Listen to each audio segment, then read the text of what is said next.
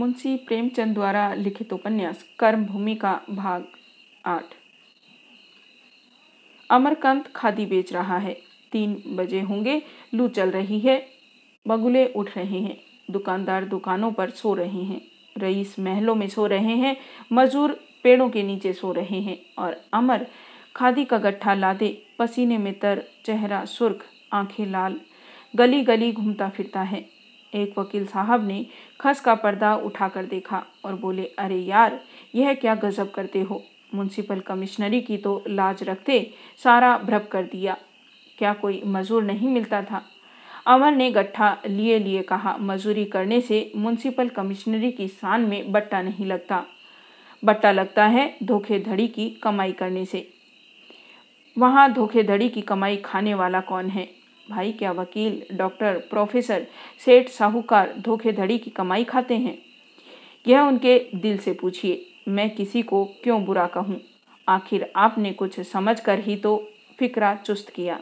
अगर आप मुझसे पूछना ही चाहते हैं तो मैं कह सकता हूँ हाँ खाते हैं।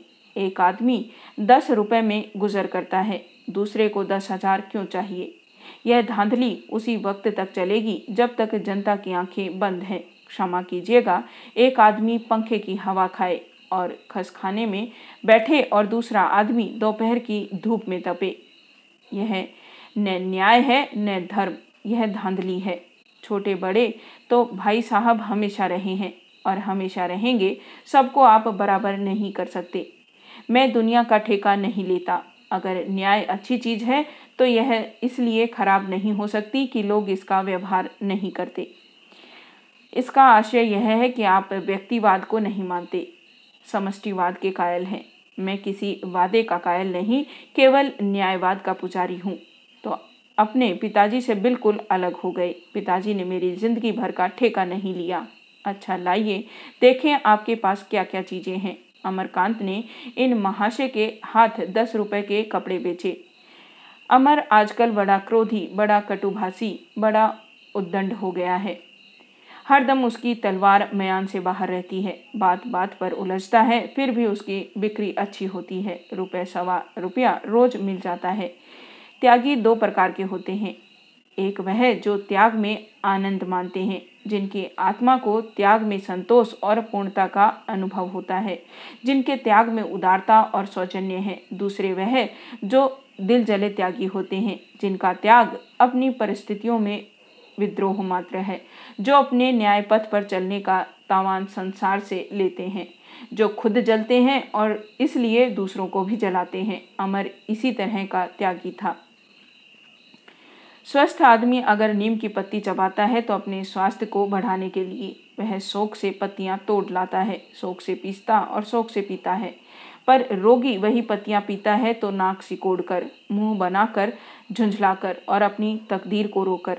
सुखदा जज साहब की पत्नी की सिफारिश से बालिका विद्यालय में पचास रुपए पर नौकर हो गई है।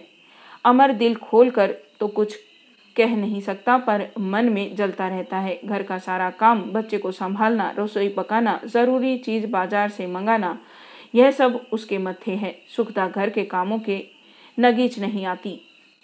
अमर आम कहता है तो सुखदा इमली कहती है। दोनों में हमेशा खटपट होती रहती है। सुखदा इस दरिद्रावस्था में भी उस पर शासन कर रही है। अमर कहता है, आधा शेर दूध काफ़ी है। सुखदा कहती है, शेर भर आएगा और शेर भर ही मंगाती है। वह खुद दूध नहीं पीता, इस पर भी रोज़ लड़ाई होती है। वह कहता है, गरीब है, मजूर है, हमें मजूरी की तरह रहना चाहिए। वह कहती है, हम मजूर नहीं हैं, न मजूरों की तरह रहेंगे। अमर उसको अपने आत्मविकास में बाधक समझता है और उस बाधा को हटा नहीं सकने के कारण भीतर ही भीतर कुड़ता है। एक दिन बच्चे को खांसी आने लगी। अमर बच्चे को लेकर एक होम्योपैथी के पास जाने को तैयार हुआ। सुखता ने कहा, बच्चे को मत ले जाओ, हवा लगेगी। डॉक्टर को बुला लाओ। फ़ीस ही तो लेगा अमर को मजबूर होकर डॉक्टर बुलाना पड़ा। तीसरे दिन बच्चा अच्छा हो गया। एक दिन खबर मिली, लाला समरकांत को ज्वर आ गया है। अमरकांत इस महीने भर में एक बार भी घर नहीं गया था। यह खबर सुनकर भी न गया। वह मरे या जिए, उसे क्या करना है? उन्हें अपना धन प्यारा है, उसे छाती से लगाए रखें। उन्हें किसी की ज़रूरत ही क्या है? पर सुखदा से न रहा गया। वह उसी वक्त नैना को साथ लेकर चल दी अमर मन में जल भुन कर रह गया। समरकांत घर वालों के सिवा और किसी के हाथ का भोजन न ग्रहण करते थे। कई दिनों से उन्होंने दूध पर कांटे, फिर कई दिन फल खाकर रहे, फिर रोटी दाल के लिए जी तरसता रहा था। नाना पदार्थ बाज़ार में भरे थे, पर रोटियाँ कहाँ? एक दिन उनसे न रहा गया। रोटियाँ पकाई और होके में आकर कुछ ज़्यादा खा गए। अजीर्ण हो गया। एक दिन दस्त आए, दूसरे दिन ज्वर हो आया। फलाहार से कुछ तो पहले गल चुके थे। दो दिन की बीमारी से लस्त कर दिया। सुखता को देखकर बोले, अभी क्या आने की जल्दी थी बहू? दो चार दिन और देख लेती, तब तक यह धन का सांप उड़ गया होता। वह लौंडा समझता है, मुझे अपने बाल बच्चों से धन प्यारा है। किसके लिए इसका संचय किया था? अपने लिए तो बाल बच्चों को क्यों जन्म दिया? उसी लौंडे को जो आज मेरा शत्रु बना हुआ है, छाती से लगाए क्यों? ओझे सयानों से हकीमों के पास दौड़ा फिरा।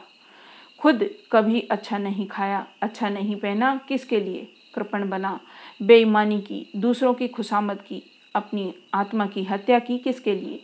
जिसके लिए चोरी की, वही आज मुझे चोर कहता है। सुखता सिर झुकाए, खड़ी रोती रही। लाला जी ने फिर कहा, मैं जानता हूँ, जिसे ईश्वर ने हाथ दिए हैं, वह दूसरों का मोहताज नहीं रह सकता। इतना मूर्ख नहीं हूँ, लेकिन माँ बाप की कामना तो यही होती है कि उनकी संतान को कोई कष्ट न हो। जिस तरह उन्हें मरना पड़ा उसी तरह उनकी संतान को न मरना पड़े। जिस तरह उन्हें धक्के खाने पड़े, कर्म, अकर्म सब करने पड़े, वे कठिनाइयाँ उनकी संतान को न झेलनी पड़े। दुनिया उन्हें लोभी स्वार्थी कहती है। उनको परवाह नहीं होती, लेकिन जब अपनी ही संतान अपना अनादर करे, तब सोचो अभागे बाप के दिल पर क्या बीतती है? उसे मालूम होता है, सारा जीवन निष्फल हो गया। जो विशाल भवन एक एक ईंट जोड़कर खड़ा किया था, उसके लिए क्वार की धूप और माघ की वर्षा सब झेली, वह ढह गया और उसके ईंट पत्थर सामने बिखरे पड़े हैं। वह घर नहीं ढह गया, वह जीवन ढह गया, संपूर्ण जीवन की कामना ढह गई।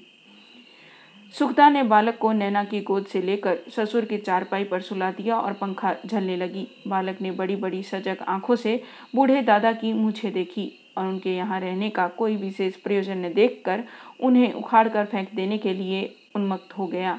दोनों हाथों से मूछ पकड़कर खींची। लालाजी ने सीसी की तो बालक के हाथों को हटाया नहीं। हनुमान ने भी इतनी निर्दयता से लंका के उपवनों का विध्वंस न किया होगा। फिर भी लालाजी ने बालक के हाथों से मुझे नहीं छुड़ाई। उसकी कामनाएँ जो पड़ी, एड़ियाँ रगड़ रही थी। इस स्पर्श से जैसे संजीवनी पा गई। उस स्पर्श में कोई ऐसा प्रसाद, कोई ऐसी विभूति थी। उनके रोम रोम में समाया हुआ बालक जैसे मथित होकर नवनीत की भांति प्रत्यक्ष हो गया हो। दो दिन सुखता अपने नए घर न गई, पर अमरकांत पिता को देखने एक बार भी न आया। सिल्लो भी सुखता के साथ चली गई थी। शाम को आता, रोटियाँ पकाता, खाता और कांग्रेस दफ्तर या नौजवान सभा के कार्यालय में चला जाता। कभी किसी आम जलसे में बोलता, कभी चंदा उगाता। तीसरे दिन लालाजी उठ बैठे। सुखता दिन भर तो उनके पास रही। संध्या समय उनसे विदा मांगी। लालाजी स्नेह भरी आँखों से देखकर बोले, मैं जानता हूँ कि तुम मेरी तीमारदारी के लिए ही आई हो। तो दस पाँच दिन और पड़ा रहता। बहू, मैंने तो जानबूझकर कोई अपराध नहीं किया, लेकिन कुछ अनुचित हुआ हो तो मुझे क्षमा करो। सुखदा का जी हुआ माना त्याग दे, पर इतना कष्ट उठाने के बाद जब अपनी गृहस्थी कुछ कुछ जम चली थी, यहाँ आना कुछ अच्छा नहीं लगता था। फिर वहाँ वह स्वामिनी थी। घर का संचालन उसके अधीन था। वहाँ की एक एक वस्तु में अपनापन भरा हुआ था। एक एक तरण में उसका स्वाभिमान झलक रहा था। एक एक वस्तु में उसका अनुराग अंकित था। एक एक वस्तु पर उसकी आत्मा की छाप थी। मानो उसकी आत्मा ही प्रत्यक्ष हो गई हो। यहाँ की कोई वस्तु उसके अभिमान की वस्तु न थी। उसकी स्वाभिमानी कल्पना सब कुछ होने पर भी तुष्टि का आनंद न पाती थी। पर लालाजी को समझाने के लिए किसी युक्ति की ज़रूरत थी। बोली यह आप क्या कहते हैं, दादा? हम लोग आपके बालक हैं। आप जो कुछ उपदेश या ताड़ना देंगे, वह हमारे लिए भले ही होगी। मेरा जी तो जाने को नहीं चाहता, लेकिन अकेले चले जाने से क्या होगा? मुझे खुद शर्म आती है कि दुनिया क्या कह रही होगी। मैं जितनी जल्दी हो सकेगी, सबको घसीट लाऊँगी। जब तक आदमी कुछ दिन ठोकरे नहीं खा लेता, उसकी आँखें नहीं खुलती। मैं एक बार रोज आकर आपका भोजन पका जाया करूँगी। कभी बीवी चली जाएगी, कभी मैं चली जाऊँगी। उस दिन से सुखदा का यही नियम हो गया। वह सवेरे यहाँ चली आती और लाला जी को भोजन करा के लौट जाती। फिर खुद भोजन करके बालिका विद्यालय चली जाती। तीसरे पहर जब अमरकांत खादी बेचने चला जाता तो वह नैना को लेकर फिर आ जाती और दो तीन घंटे रहकर चली जाती। कभी कभी खुद रेणुका के पास जाती तो नाना को यहाँ भेज देती। उसके स्वाभिमान में कोमलता थी। अगर कुछ जलन थी तो वह कब की शीतल हो चुकी थी? वृद्ध पिता को कोई कष्ट हो, वह उसे न देखा जाता था। उस दिन उसे यह बात सबसे ज़्यादा खटकती थी। वह अमरकांत का सिर पर खादी लाद कर चलना था। वह कई बार इस विषय पर उससे झगड़ा कर चुकी थी, पर उसके कहने से वह और जिद पकड़ देता था, इसलिए उसने कहना सुनना छोड़ दिया था। एक दिन घर जाते समय उसने अमरकांत को खादी का गट्ठर लिए देख लिया और मोहल्ले की एक महिला भी उसके साथ थी। सुखदा मानो धरती में गड़ गई। अमर ज्यों ही घर आया, उसने यही विषय छेड़ दिया। मालूम तो हो गया कि तुम जैसे सत्यवादी हो। दूसरे के लिए भी कुछ रहने दोगे या सब कुछ तुम ही ले लोगे। अब तो संसार में परिश्रम का महत्व ही हो गया है। अब तो बच्चा लागना छोड़ो। तुम्हें शर्म न आती हो, लेकिन तुम्हारी इज़्ज़त के साथ मेरी इज़्ज़त भी तो बधी हुई है। तुम्हें कोई अधिकार नहीं कि तुम यूँ मुझे अपमानित करते फिरो। अमर तो कमर से तैयार था। ही बोला, यह तो मैं जानता हूँ कि मेरा अधिकार कहीं कुछ नहीं है, लेकिन क्या पूछ सकता हूँ कि तुम्हारे अधिकारों की भी कहीं सीमा है या वह असीम है? मैं ऐसा कोई काम नहीं करती जिसमें तुम्हारा अपमान हो। अगर मैं कहूँ कि जिस तरह मेरे मजदूरी करने में तुम्हारा अपमान होता है, उसी तरह तुम्हारे नौकरी करने में भी मेरा अपमान होता है। शायद तुम्हें विश्वास न आएगा। तुम्हारे मान अपमान का कांटा संसार भर से निकला है तो मैं लाचार हूँ। मैं संसार का गुलाम नहीं हूँ। अगर तुम्हें यह गुलामी पसंद है तो शौक से करो। तुम मुझे मजबूर नहीं कर सकती। नौकरी न करूँ तो तुम्हारे रुपए बीस आने रोज में घर खर्च निभेगा। मेरा ख्याल है कि इस मुल्क में नब्बे फ़ीसदी आदमियों को इससे भी कम में गुजर करना पड़ता है। मैं उन नब्बे फ़ीसदी वालों में नहीं शेष दस फ़ीसदी वालों में हूँ। मैंने अंतिम बार कह दिया है कि तुम्हारा बच्चा ढोना मुझे असह्य है। और अगर तुमने न माना तो मैं अपने हाथों यह बच्चा ज़मीन पर गिरा दूँगी। इससे ज़्यादा मैं कुछ कहना या सुनना नहीं चाहती।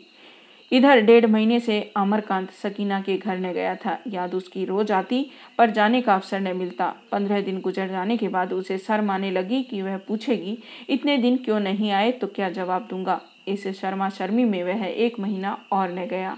यहाँ तक कि आज सकीना ने उसे एक कार्ड लिख कर खैरियत पूछी और फुसरत हो तो दस मिनट के लिए बुलाया था।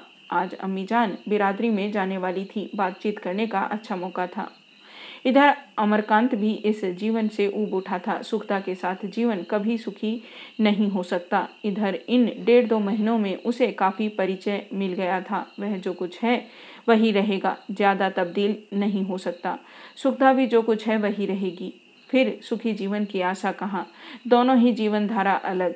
आदर्श अलग, मनोभाव अलग। केवल विवाह प्रथा की मर्यादा निभाने के लिए वह अपना जीवन धूल में नहीं मिला सकता, अपनी आत्मा के विकास को नहीं रोक सकता। मानव जीवन का उद्देश्य कुछ और भी है, खाना कमाना और मर जाना नहीं। वह भोजन करके आज कांग्रेस दफ्तर न गया। आज उसे अपनी ज़िंदगी की सबसे महत्वपूर्ण समस्या को हल करना था। इसे अब वह और नहीं टाल सकता था। बदनामी की क्या चिंता? दुनिया अंधी है और दूसरों को अंधा बनाए रखना चाहती है। जो खुद अपने लिए नई राह निकालेगा, वह उस पर संकीर्ण विचार वाले हंसेंगे। तो क्या आश्चर्य। उसने खद्दर की दो साड़ियाँ उसे भेंट करने के लिए ले ली और लपका हुआ जा पहुँचा। सकीना उसकी राह देख रही थी। कुंडी खनकते ही द्वार खोल दिया और हाथ पकड़कर बोली, तुम तो मुझे भूल ही गए। इसी का नाम मोहब्बत है। अमर ने लज्जित होकर कहा, यह बात नहीं है। सकीना, एक लम्हे के लिए भी तुम्हारी याद दिल से नहीं उतरती। पर इधर बड़ी परेशानियों में फंसा रहा। मैंने सुना था, अम्मा कहती थी कि मुझे यकीन नहीं आता था। तुम इतने अब्बाजान से अलग हो गए हो। फिर यह भी सुना कि तुम सिर पर खद्दर लाद कर बेचते हो। मैं तो तुम्हें कभी सिर पर बोझ न लादने देती। मैं वह गठरी अपने सिर पर रखती और तुम्हारे पीछे पीछे चलती। मैं यहाँ आराम से पड़ी थी और तुम इस धूप में कपड़े लादे फिरते थे। मेरा दिल तड़प तड़प कर रह जाता था। कितने प्यारे मीठे शब्द थे। कितने कोमल स्नेह में डूबे हुए। सुखदा के मुख से भी कभी यह शब्द निकले। वह तो केवल शासन करना जानती है। उसको अपने अंदर ऐसी शक्ति का अनुभव हुआ कि वह उसका चौगुना बोझ लेकर चल सकता है। लेकिन वह सकीना के कोमल हृदय को आघात नहीं पहुंचाएगा। आज से वह गट्ठर लाद कर नहीं चलेगा। बोला, दादा की खुदगर्जी पर दिल जल रहा था। सकीना वह समझते होंगे, मैं उनकी दौलत का भूखा हूँ। मैं उन्हें उनके दूसरे भाइयों को दिखा देना चाहता था कि मैं कड़ी से कड़ी मेहनत कर सकता हूँ। दौलत की मुझे परवाह नहीं है। सुखदा उस दिन मेरे साथ आई थी। लेकिन एक दिन दादा ने झूठ मूठ कहला दिया, मुझे बुखार हो गया है। बस वहाँ पहुँच गई। तब से दोनों वक्त उसका खान पकाने वहीं जाती है। सकीना ने सरलता से पूछा तो क्या यह भी तुम्हें बुरा लगता है? बूढ़े आदमी अकेले घर में पड़े रहते हैं। अगर वह चली जाती है तो क्या बुराई करती है? उनकी इस बात से तो मेरे दिल में उनकी इज़्ज़त और हो गई है। अमर ने खिसिया कर कहा, यह सराफत नहीं है सकीना, उनकी दौलत है। मैं तुमसे सच कहता हूँ, जिनसे कभी झूठे मुझसे नहीं पूछा, तुम्हारा जी कैसा है, वह उनकी बीमारी की खबर पाते ही बेकरार हो जाए। यह बात समझ में नहीं आती। उनकी दौलत उसे खींच ले जाती है और कुछ नहीं। मैं अब इस नुमाइश की ज़िंदगी से तंग आ गया हूँ। सकीना, मैं सच कहता हूँ, पागल हो जाऊँगा। कभी कभी जी में आता है, सब छोड़ छाड़ कर भाग जाऊँ। ऐसी जगह भाग जाऊँ जहाँ लोगों में आत्मीयत हो। आज मुझे फैसला करना पड़ेगा सकीना। चलो कहीं छोटी सी कुटी बना लेंगे और खुदगर्जी की दुनिया से अलग मेहनत मजूरी करके ज़िंदगी बसर करें। तुम्हारे साथ रहकर फिर मुझे किसी चीज़ की आरज़ू नहीं रहेगी। मेरी जान मोहब्बत के लिए तड़प रही है। उस मोहब्बत के लिए नहीं, जिसकी जुदाई में भी विशाल है, बल्कि उसकी विशाल में भी जुदाई है। मैं वह मोहब्बत चाहता हूँ, जिसमें ख्वाहिश है, लज्जत है। मैं बोतल की सुर्ख शराब पीना चाहता हूँ। शायरों की ख्याली शराब नहीं। उसने सकीना को छाती से लगा लेने के लिए अपनी तरफ़ खींचा। उसी वक्त द्वार खुला और पठानीन अंदर आई। सकीना एकदम पीछे हट गई। अमर भी जरा पीछे खसक गया। सहसा उसने बात बनाई, आज कहाँ चली गई थी अम्मा? मैं यह साड़ियाँ देने आया था। तुम्हें मालूम तो होगा कि मैं अब खद्दर बेचता हूँ। पठानी ने साड़ियों का जोड़ा लेने के लिए हाथ नहीं बढ़ाया। उसका सूखा, पिचका हुआ मुँह तिलमिला उठा। सारी झुरियाँ, सारी कुड़ने जैसे भीतर की गर्मी से तन उठी, गली बुझी हुई आँखें जैसे जल उठी। आँखें निकाल कर बोली, होश में आ, छोकरे, यह साड़ियाँ ले जा। अपनी बीवी बहन को पहना, यहाँ तेरी साड़ियों के भूखे नहीं हैं। तुझे शरीफ ज़्यादा और साफ़ दिल समझ कर तुझसे अपनी गरीबी का दुखड़ा कहती थी। यह न जानती थी कि तू ऐसे शरीफ बाप का बेटा होकर सुहदापन करेगा। बस अब मुँह न खोलना। चुपचाप चला जा। नहीं, आँखें निकलवा दूँगी। तू है किस घमंड में? अभी एक इशारा कर दूँ तो सारा मोहल्ला जमा हो जाए। हम गरीब हैं, मुसीबत के मारे हैं, रोटियों के मोहताज हैं। जानता है? क्यों? इसलिए कि हमें आबरू प्यारी है। खबरदार जो कभी इधर का रुख किया, मुँह में कालिख लगा कर चला जा। अमर पर फाजिल गिर गया, पहाड़ टूट गया, वज्रपात हो गया। इन वाक्यों से उसके मनोभावों का अनुमान हम नहीं कर सकते। जिनके पास कल्पना है, वह कुछ आप अनुमान कर सकते हैं। जैसे संख्या शून्य हो गया, मानो पाषाण प्रतिमा हो। एक मिनट तक वह इसी दशा में खड़ा रहा, फिर दोनों साड़ियाँ उठा ली और गोली खाए जानवर की भांति सिर लटकाए, लड़खड़ाता हुआ द्वार की ओर चला। सहसा सकीना ने उसका हाथ पकड़कर रोते हुए कहा, बाबूजी, मैं तुम्हारे साथ चलती हूँ। जिन्हें अपनी आबरू प्यारी है, वह अपनी आबरू लेकर चाटे। मैं बेआबरू ही रहूँगी। अमरकांत ने हाथ छुड़ा लिया और आहिस्ता से बोला, ज़िंदा रहेंगे तो फिर मिलेंगे। सकीना इस वक्त जाने दे। मैं अपने होश में नहीं हूँ। यह कहते हुए उसने कुछ समझकर दोनों साड़ियाँ सकीना के हाथ में रख दी और बाहर चला गया। सकीना ने सिसकियाँ लेते हुए पूछा तो आओगे कब? अमर ने पीछे फिर कर कहा, जब यहाँ मुझे लोग सोहदा और कमीना ने समझेंगे। अमर चला गया और सकीना हाथों में साड़ियाँ लिए द्वार पर खड़ी अंधकार में ताकती रही। सहसा बुढ़िया ने पुकारा अब आकर बैठेगी कि वहीं दरवाजे पर खड़ी रहेगी। मुँह में कालिक तो लगा दी, अब और क्या करने पर लगी हुई है? सकीना ने क्रोध भरी आँखों से देखकर कहा, अम्मा, आकबत से डरो। क्यों किसी भले आदमी पर तोहमत लगाती हो? तुम्हें ऐसी बात मुँह से निकालते शर्म भी नहीं आती। उनकी नेकियों का यह बदला दिया है। तुमने तुम दुनिया में चिराग लेकर ढूंढो तो भी ऐसी शरीफ नहीं मिलेंगे। पठानी ने डांट बताई। चुप रह, बेहया कहीं की। शर्माती नहीं, ऊपर से जबान चलाती है। आज घर में कोई मर्द होता तो सिर काट लेता। मैं जाकर लाला से कहती हूँ, जब तक इस बाजी को शहर से न निकालूँगी, मेरा कलेजा ठंडा न पड़ेगा। मैं उसकी ज़िंदगी गारत कर दूँगी। सकीना ने संक भाव से कहा, अगर उसकी ज़िंदगी गारत हुई तो मेरी भी गारत होगी। इतना समझ लो। बुढ़िया ने सकीना का हाथ पकड़कर इतने ज़ोर से अपनी तरफ़ घसीटा कि वह गिरते गिरते बची और उसे दम घर से बाहर निकलकर द्वार की जंजीरें बंद कर दी। सकीना बार बार पुकारती रही, पर बुढ़िया ने पीछे फिर कर भी न देखा। वह बेजान बुढ़िया जिसे एक एक पग रखना दुर्भर था। इस वक्त आवेश में दौड़ी लाला समरकांत के पास चली जा रही थी। अमरकांत गली के बाहर निकलकर सड़क पर आया। कहाँ जाए? पठानी इसी वक्त दादा के पास जाएगी, ज़रूर जाएगी। कितनी भयंकर स्थिति होगी। कैसा कोहराम मचेगा? कोई धर्म के नाम को रोएगा, कोई मर्यादा के नाम को रोएगा? दगा फरेब जाल। विश्वासघात, हराम की कमाई, सब मुआफ हो सकती है। नहीं, उसकी सराहना होती है। ऐसी महानुभाव समाज के मुखिया बने हुए हैं। वैश्यागमियों और व्यभिचारियों के आगे लोग माथा टेकते हैं। लोग सुहृदय और निष्कपट भाव से प्रेम करना नहीं, क्षम्य है। नहीं, अमर घर नहीं जा सकता। घर का द्वार उसके लिए बंद है और वह घर था ही कब। केवल भोजन और विश्राम का स्थान था, उससे किसे प्रेम है? वह क्षण के लिए ठिठक गया। सकीना उसके साथ चलने को तैयार है तो क्यों न उसे साथ ले चले? फिर लोग जी भर कर रोएँ और पीटे और कोसें। आखिर यही तो वह चाहता था, लेकिन पहले दूर से जो पहाड़ टीला सा नज़र आता था, अब सामने देखकर उस पर चढ़ने की हिम्मत न होती थी। देश भर में कैसा हाहाकार मचेगा। एक म्यूनसिपल कमिश्नर एक मुसलमान लड़की को लेकर भाग गया। हर एक जबान पर यही चर्चा होगी। दादा शायद जहर खा ले। विरोधियों को तालियाँ पीटने का अवसर मिल जाएगा।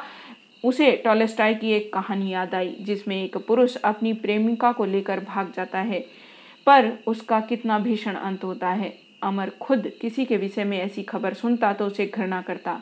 मांस और रक्त से ढका हुआ कंकाल कितना सुंदर होता है। रक्त और मांस का आवरण हट जाने पर वही कंकाल कितना भयंकर हो जाता है। ऐसी अगवाहें सुंदर और सरस को मिटाकर विभत्स को मूर्तिमान कर देती है। नहीं, अमर अब घर नहीं जा सकता। अकस्मात बच्चे की याद आ गई। उसके जीवन के अंधकार में वही एक प्रकाश था। उसका मन उसी प्रकाश की ओर लपका। बच्चे की मोहिनी मूर्ति सामने आकर खड़ी हो गई। किसी ने पुकारा, अमरकांत, यहाँ कैसे खड़े हो? अमर ने पीछे फिर कर देखा तो सलीम था। बोला, तुम किधर से? जरा चौक की तरफ़ गया था। वहाँ कैसे खड़े हो? शायद मासूक से मिलने जा रहे हो। वहीं से आ रहा हूँ यार, आज गजब हो गया। वह शैतान की खाला बुढ़िया आ गई। उसने ऐसी ऐसी सलावतें सुनाई कि बस कुछ न पूछो। दोनों साथ साथ चलने लगे। अमर ने सारी कथा कह सुनाई। सलीम ने पूछा तो अब घर जाओगे कि नहीं? यह हिमाकत है। बुढ़िया को बकने दो। हम सब तुम्हारी पाकदामनी की गवाही देंगे। मगर यार, हो तुम अहमक। और क्या कहूँ? बिच्छू का मंत्र, न जाने, सांप के मुँह में उंगली डाले। वही हाल तुम्हारा है। कहता था, उधर ज़्यादा न जाओ। आखिर हुई वही बात। खैरियत हुई कि बुढ़िया ने मोहल्ले वालों को नहीं बुलाया, नहीं तो खून हो जाता। अमर ने दार्शनिक भाव से कहा, खैर, जो कुछ हुआ अच्छा ही हुआ। अब तो यही जी चाहता है कि सारी दुनिया से अलग किसी गोसे में पड़ा रहूँ और कुछ खेती बाड़ी करके गुजर करूँ। देख ली दुनिया, जी तंग आ गया। तो आखिर कहाँ जाओगे? कह नहीं सकता किधर तकदीर ले जाए। मैं चलकर बुढ़िया को समझा दूँ? फिजूल है, शायद मेरी तकदीर में यही लिखा था। कभी खुशी न नसीब होगी और न शायद होगी। जब रो रो कर ही मरना है तो कहीं भी रो सकता हूँ। चलो मेरे घर, वहाँ डॉक्टर साहब को भी बुला लें, फिर सलाह करें। वह, क्या कि एक बुढ़िया ने फटकार बताई और आप घर से भाग खड़े हुए। यहाँ तो ऐसी कितनी ही फटकारें सुन चुका। पर कभी परवाह नहीं की। मुझे तो सकीना का ख्याल आता है कि बुढ़िया उसे कोस कोस कर मार डालेगी। आखिर तुमने उसमें ऐसी क्या बात देखी जो लट्टू हो गए? अमर ने छाती पर हाथ रखकर कहा, तुम्हें क्या बताऊँ? भाईजान, सकीना असमत और वफा की देवी है। गुदड़ में यह रत्न कहाँ से आ गया? यह तो खुदा ही जाने, पर मेरी गमनसीब ज़िंदगी में वही चंद लम्हे यादगार हैं जो उसके साथ गुजरे। तुमसे इतनी ही अर्ज़ है कि ज़रा उसकी खबर लेते रहना। इस वक्त दिल की जो कैफियत है, वह बयान नहीं कर सकता। नहीं जानता ज़िंदा रहूँगा या मरूँगा, नाव पर बैठा हूँ, कहाँ जा रहा हूँ, खबर नहीं। कब, कहाँ नाव किनारे लगेगी, मुझे कुछ खबर नहीं। बहुत मुश्किल है, मझधार ही में डूब जाए, मगर ज़िंदगी के तजर्बे से कोई बात समझ में आई तो यह है कि संसार में किसी न्यायी ईश्वर का राज्य नहीं है। जो चीज़ जिसे मिलनी चाहिए, उसे नहीं मिलती। उसका उल्टा ही होता है। हम जंजीरों से जकड़े हुए हैं। खुद हाथ पाँव नहीं हिला सकते। हमें एक चीज़ दे दी जाती है और कहा जाता है, उसके साथ तुम्हें ज़िंदगी भर निर्वाह करना होगा। हमारा धर्म है कि उस चीज़ पर कनात न करें। चाहे हमें उससे नफरत ही क्यों ना हो। अगर हम अपनी ज़िंदगी के लिए कोई दूसरी राह निकालते हैं तो हमारी गर्दन पकड़ ली जाती है। हमें कुचल दिया जाता है। इसी को दुनिया इंसाफ कहती है। कम से कम मैं इस दुनिया में रहने के काबिल नहीं हूँ। सलीम बोला, तुम लोग बैठे बैठाए अपनी जान जहमत में डालने की फिक्रें किया करते हो। गोया, ज़िंदगी हज़ार दो हज़ार साल की है। घर में रुपए पैसे भरे हुए हैं। बाप तुम्हारे ऊपर जान देता है। बीबी परी जैसी बैठी है और आप एक जुलाहे की लड़की के पीछे घर बार छोड़े भागे जा रहे हैं। मैं तो इसे पागलपन कहता हूँ। ज़्यादा से ज़्यादा यही तो होगा कि तुम कुछ कर जाओगे। यहाँ पड़े सोते रहोगे, पर अंजाम दोनों का एक ही है। तुम राम नाम सत्ता हो जाओगे। मैं इन अल्लाह राजीव अमर ने विषाद भरे स्वर में कहा, जिस तरह तुम्हारी ज़िंदगी गुजरी है, उस तरह मेरी ज़िंदगी भी गुजरती। तो शायद मेरे भी यही ख्याल होते। मैं वह दरख्त हूँ जिसे कभी पानी नहीं मिला। ज़िंदगी की वह उम्र जब इंसान को मोहब्बत की सबसे ज़्यादा ज़रूरत होती है, बचपन है। उस वक्त पौधे को तरी मिल जाए तो ज़िंदगी भर के लिए उसकी जड़ें मज़बूत हो जाती है। उस वक्त खुराक न पाकर उसकी ज़िंदगी खुश्क हो जाती है। मेरी माता का उसी जमाने में देहांत हुआ और तब से मेरी इह को खुराक नहीं मिली।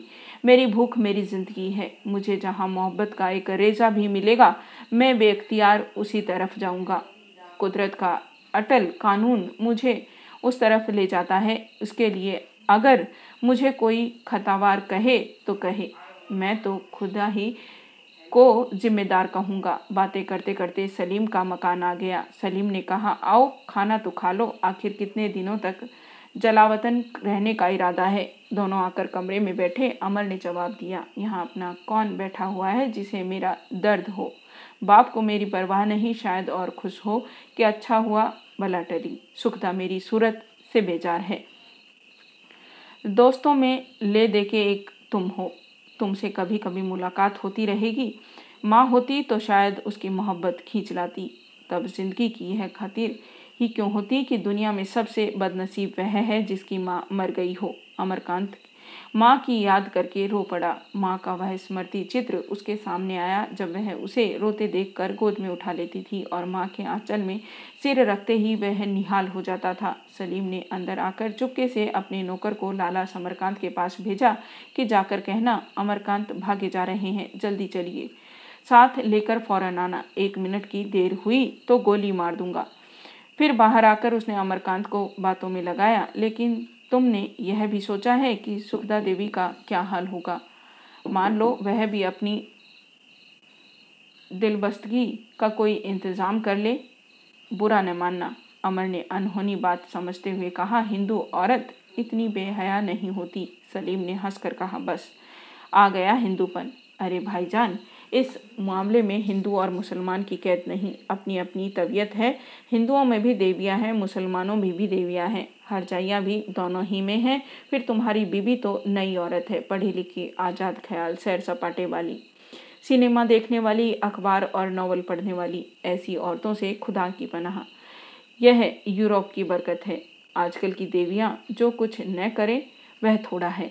पहले लौंडे पेशक किया करते थे। मर्दों की तरफ़ से छेड़छाड़ होती थी। अब जमाना पलट गया है। अब स्त्रियों की तरफ़ से छेड़छाड़ शुरू होती है। अमरकांत बेशर्मी से बोला, इसकी चिंता उसे हो जिसे जीवन में कुछ सुख हो, जो ज़िंदगी से बेजार है, उसके लिए क्या? जिसकी खुशी हो रहे, जिसकी खुशी हो जाए। मैं न किसी का गुलाम हूँ, न किसी को गुलाम बनाना चाहता हूँ। सलीम ने परास्त होकर कहा तो फिर हद हो गई। फिर क्यों न औरतों का मिजाज आसमान पर चढ़ जाए? मेरा खून तो इस ख्याल से ही उबल आता है। औरतों को भी बेवफा मर्दों पर इतना ही क्रोध आता है। औरतें, मर्दों के मिजाज में, जिस्म की बनावट में, दिल के जज्बात में फ़र्क है। औरत एक ही की होकर रहने के लिए बनाई गई है। मर्द आज़ाद रहने के लिए बनाया है। यह मर्दों की खुदगर्जी है। जी नहीं, यह हैवानी ज़िंदगी का उसूल है। बहस में साखें निकलती गई।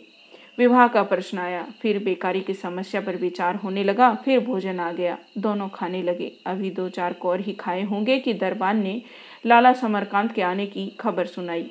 अमरकांत झट मेज पर से उठ खड़ा हुआ। कुल्ला किया, अपने प्लेट मेज के नीचे छिपा कर रख दिया और बोला, इन्हें कैसे मेरी खबर मिल गई? अभी तो इतनी देर भी नहीं हुई। ज़रूर बुढ़िया ने आग लगा दी। सलीम मुस्कुरा रहा था। अमर ने त्योरियाँ चढ़ाकर कहा, यह तुम्हारी शरारत मालूम होती है, इसलिए तुम मुझे यहाँ लाए थे। आखिर क्या नतीजा होगा?